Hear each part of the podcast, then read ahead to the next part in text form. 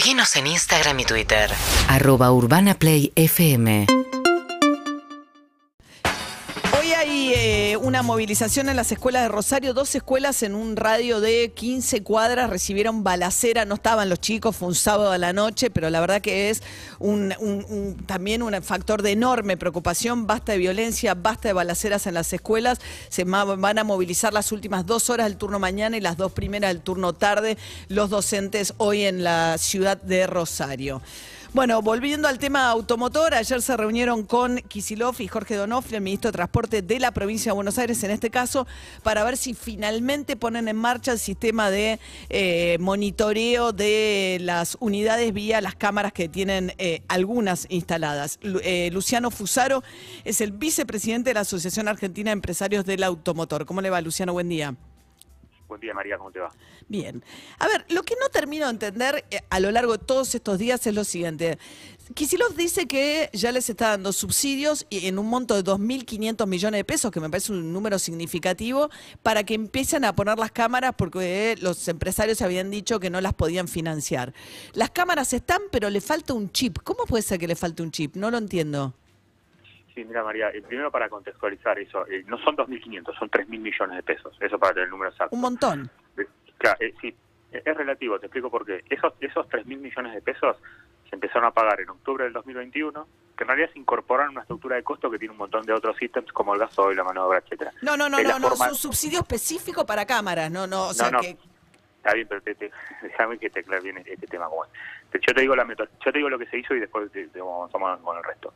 Lo que como hay una estructura de costo que digamos compensa todo lo que no entra por por subsidio, por tarifa, dentro de esa estructura de costo junto con otros demás ítems se incorporó el, el rubro cámara de vigilancia, que desde octubre de 2021 hasta marzo suma 3.000 millones de pesos. Eso alcanza para la mitad de la flota. Son 9.000 eh, coches jurisdicción provincia en el AMBA y con ese monto alcanza para la mitad. Eso, es lo- eso es lo que hablamos ayer. Está bien, pero, Digamos, perdón, de- de- de- sí, pero igual Sí. De- de- de- no es que no se instaló ninguna cámara. no. De, esa, de, de los montos que se aportaron alcanza para la mitad. Y de esa mitad se incorporó el 20%. Con lo cual hay una diferencia, eh, O hay sea, el un 10%. atraso en la del 30%. claro. ¿Eh? ¿Por qué O se sea, el produce ese atraso? 10%. ¿Cómo? No te escucho. Si es el 20 de la mitad, es el 10% las unidades tiene, se incorporaron. Son 1.800 cámaras las que se incorporaron sobre 9.000 coches. O sea, es el 20% de la flota que tiene instaladas las Ah, cámaras. Sí. pero los 3.000 millones de pesos que se aportaron alcanza para la mitad, digamos, no, no es que alcanza para todos los 9.000 coches, ¿se entiende? Sí, O sea, sí, sí, son sí. 2.000 dólares eh, más IVA, porque se cotizan en dólares, lamentablemente estos insumos, pues son importados y cuesta conseguirlos, son 2.000 dólares más IVA eh, la instalación de cada uno de estos equipos. Las empresas las están instalando a diferentes ritmos, algunas están más avanzadas y otras están menos avanzadas. Esto lo hemos hablado. ¿Por qué no se está avanzando a la velocidad que corresponde? Porque hay un problema financiero generalizado, esto lo sabe el gobernador, lo sabe el ministro, se deben 27 mil millones de pesos subsidio, que es una cifra casi 10 veces mayor que la No, cifra está que bien, pero de otros rubros. Este es un rubro específico, de una ley específica, con una asignación específica. Pero, pero quiero volver a, una- a un, un punto. Este 20% de cámaras que se instalaron no funcionan porque no emiten imágenes, porque no están, no tienen un chip. ¿Qué es el problema del chip? Eso es lo que no puedo entender.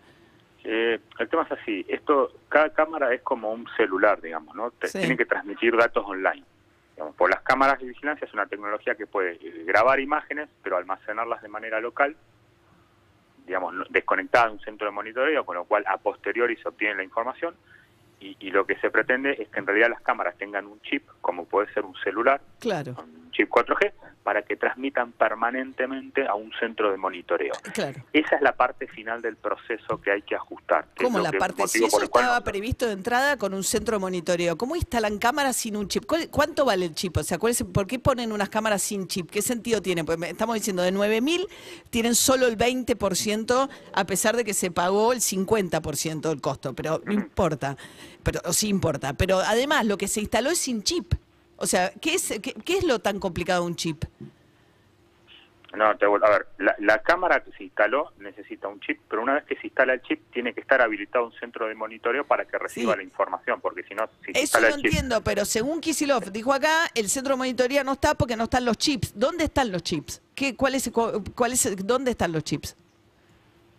los chips, eh, digamos, se compra al proveedor, se instala, se necesita una especificación o no puede ser cualquier chip, tiene que ser un chip específico que funcione para ese tipo de cámara y que permita transmitir los datos al centro de monitoreo. Claro, pero si, son- si siempre estuvo previsto en la ley que ese eh, que esas cámaras, sí, el centro de monitoreo está previsto en la ley, igual que las cámaras.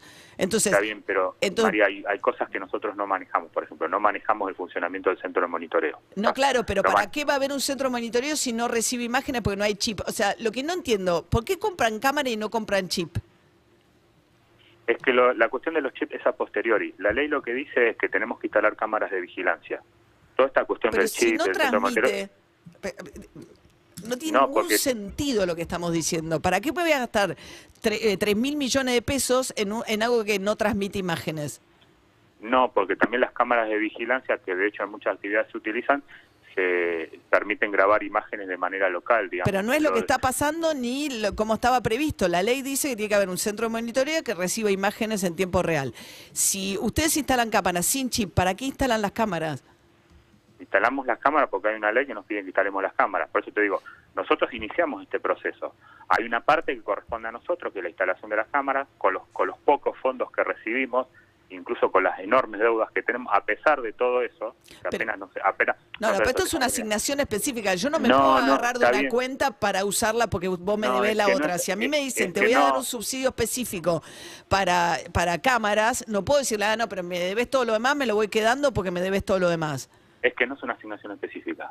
Por eso... Te, Según el gobernador, es una asignación específica y por eso los intimaron. Bueno, yo te digo, te digo cómo funciona esto. Mira, si fuera una asignación específica sería así: yo instalo la cámara, contra instalación de cámara me dan la plata, o me dan la plata y me dicen, esta plata de usarla para gas-". y no sé, no ese es el mecanismo. ¿Cómo es el mecanismo? Hay una estructura de costo, las, empresas reciben una sola cantidad de fondos, no recibe fondo para gasoil, fondo para esto, un, un solo un solo flujo de fondos tienen.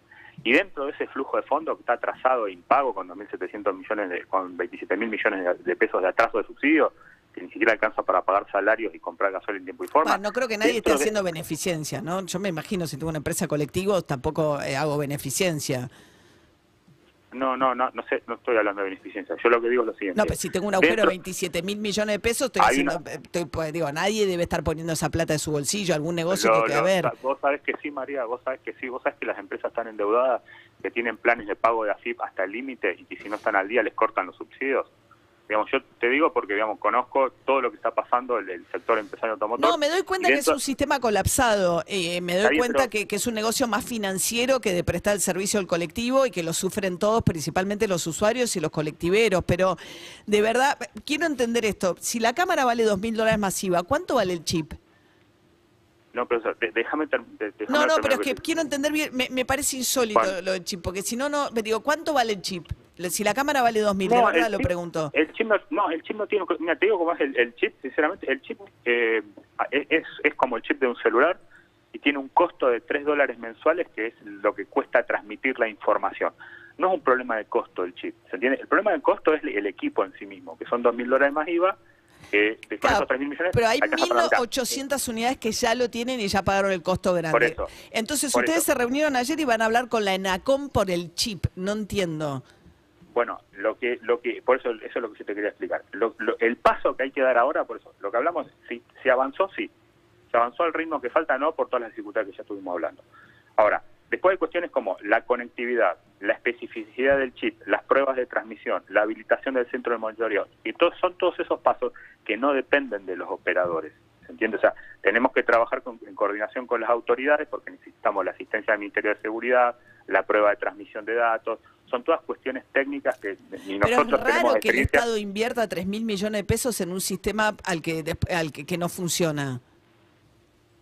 Yo, no puedo decir si es raro o no raro. Yo te puedo hablar, digamos, de la parte de los operadores de transporte. Nosotros recibimos esta ley, estamos haciendo los esfuerzos para cumplir la ley con, los, con, los, con las dificultades que hay. Nos reunimos con el gobernador, nos pusimos de acuerdo para avanzar lo más rápido posible, para hacer las pruebas de transmisión y para continuar la instalación de las cámaras que faltan y en, un, y en el menor plazo posible, cuando esté habilitado y en funcionamiento el centro de monitoreo, recibiendo la información de todo de todos los colectivos, que esto esté en, en funcionamiento.